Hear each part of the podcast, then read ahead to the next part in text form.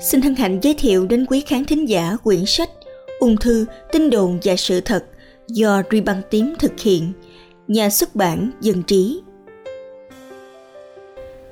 Tin đồn số 12 Thực phẩm nóng chứa trong hộp nhựa sẽ bị nhiễm chất gây ung thư.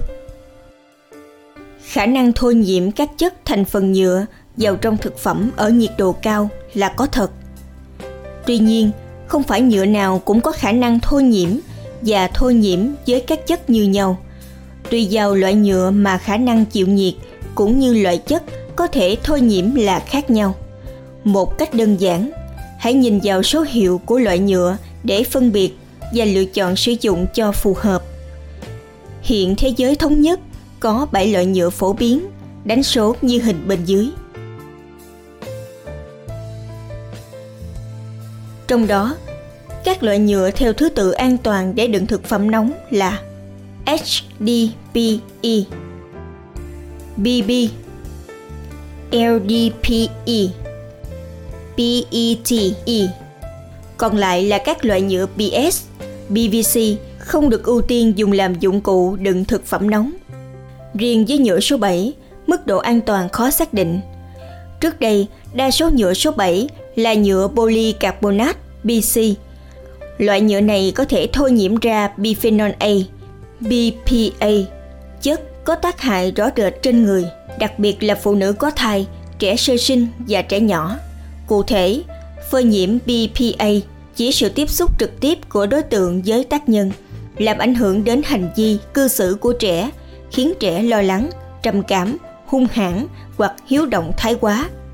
Các nghiên cứu đến giờ vẫn cho thấy mặc dù có thôi nhiễm BPA nhưng ngay cả ở điều kiện nhiệt độ cao trong lọ vi ba thì hàm lượng BPA thôi nhiễm cũng nằm dưới mức an toàn theo tiêu chuẩn Mỹ. Tổ chức Y tế Thế giới WHO, Tổ chức Lương thực Thế giới FAO và Cơ quan Quản lý Thực phẩm và Dược phẩm Mỹ FDA cũng đồng ý rằng ước lượng phơi nhiễm hàng ngày ở người là nhỏ hơn nhiều so với mức an toàn, tức là vẫn an toàn.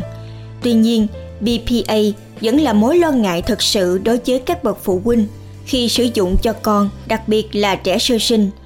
Các nhà sản xuất nhựa ngày nay đã tạo ra nhiều loại nhựa dựa trên PC, nhưng không dùng BPA trong quá trình sản xuất và hay được dán nhãn không BPA trên nhựa. Tuy nhiên, do sự đa dạng, rất khó để biết được nhựa này có thành phần gì đáng lo ngại có thể thôi nhiễm khi gặp thực phẩm nóng hay không. Do đó tốt nhất với nhựa số 7 hiện nay cũng không nên dùng để đựng thực phẩm nóng. Bên cạnh đó, loại nhựa cần đặc biệt lưu ý với người Việt là nhựa PS, thường được dùng để đựng cơm hộp. Nhựa PS có thành phần chính là polystyrene. Nếu nhựa này được sản xuất với chất lượng thấp, sẽ rất dễ tồn dư styrene trong nhựa, thành phần ban đầu tạo nên nhựa này. Lý do cần phải lưu ý vì WHO từ năm 2002 đã nâng mức cảnh báo của styrene lên nhóm 2B, nhóm có một số bằng chứng, tuy chưa mạnh mẽ, là có thể gây ung thư cho người. Styrene dễ tan trong nước nóng và đặc biệt là dầu nóng, do đó các món nhiều nước, nhiều dầu mỡ đang nóng rất dễ bị nhiễm styrene nếu đựng trong nhựa này.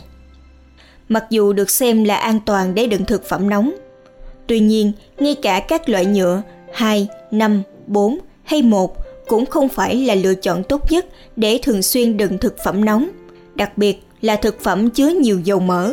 Vì về lý thuyết, nhựa vẫn có khả năng thôi nhiễm cao hơn nhiều so với một số vật liệu có thể thay thế khác như thủy tinh, sành sứ hay inox.